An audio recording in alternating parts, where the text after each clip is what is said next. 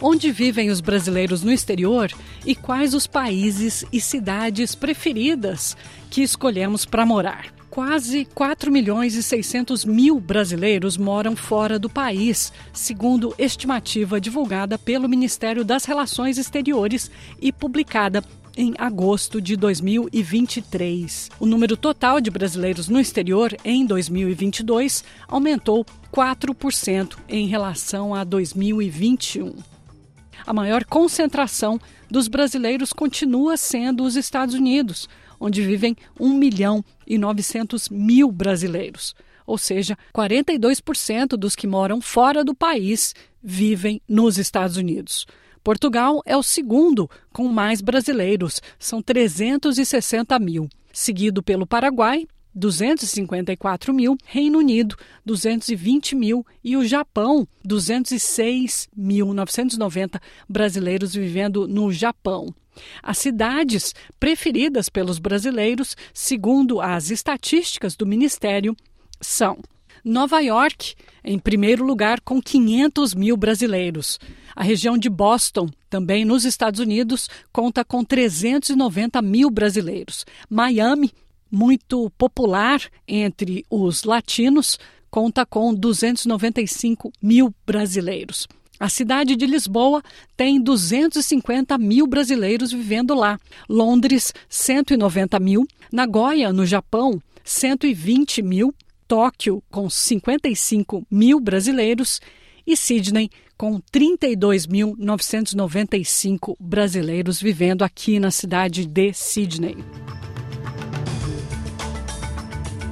Vamos então focar um pouquinho aqui na Austrália. Somos 46.630. Segundo o Biro de Estatísticas da Austrália, o número de brasileiros vem dobrando a cada cinco anos.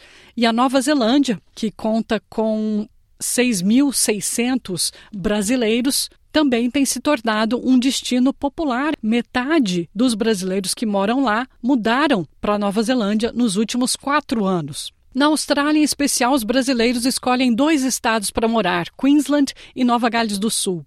Rafael Azeredo, da Universidade Griffith de Brisbane, é autor do projeto de pesquisa Brazilians in Australia e buscou saber mais sobre o perfil do brasileiro na Austrália. Um dos pontos mais interessantes que me chamou a atenção da pesquisa de Rafael é o perfil do brasileiro na Austrália comparado ao perfil do brasileiro nos Estados Unidos ou na Europa. Eu acho que essa nova onda de imigração latino-americana para a Austrália, principalmente imigração brasileira e colombiana, desafia muito do estereótipo do imigrante latino-americano nos Estados Unidos ou na Europa, por exemplo.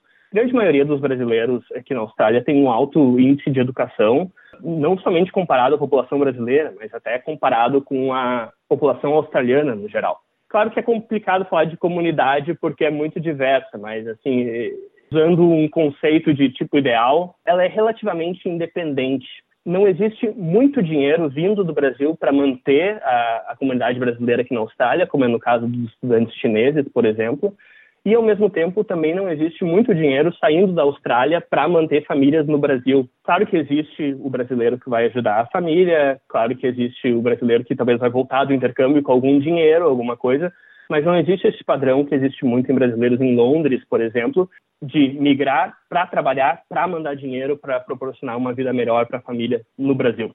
Esse perfil do brasileiro que vem para a Austrália é resultado das próprias políticas de imigração australianas, que filtram muito quem vem para cá.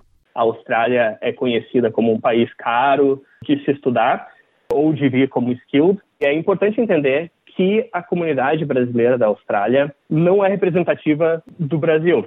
É uma comunidade que é predominantemente branca, que vem de, de classe média e que tem os recursos financeiros ou então o capital social necessário para comprovação financeira de vir estudar na Austrália.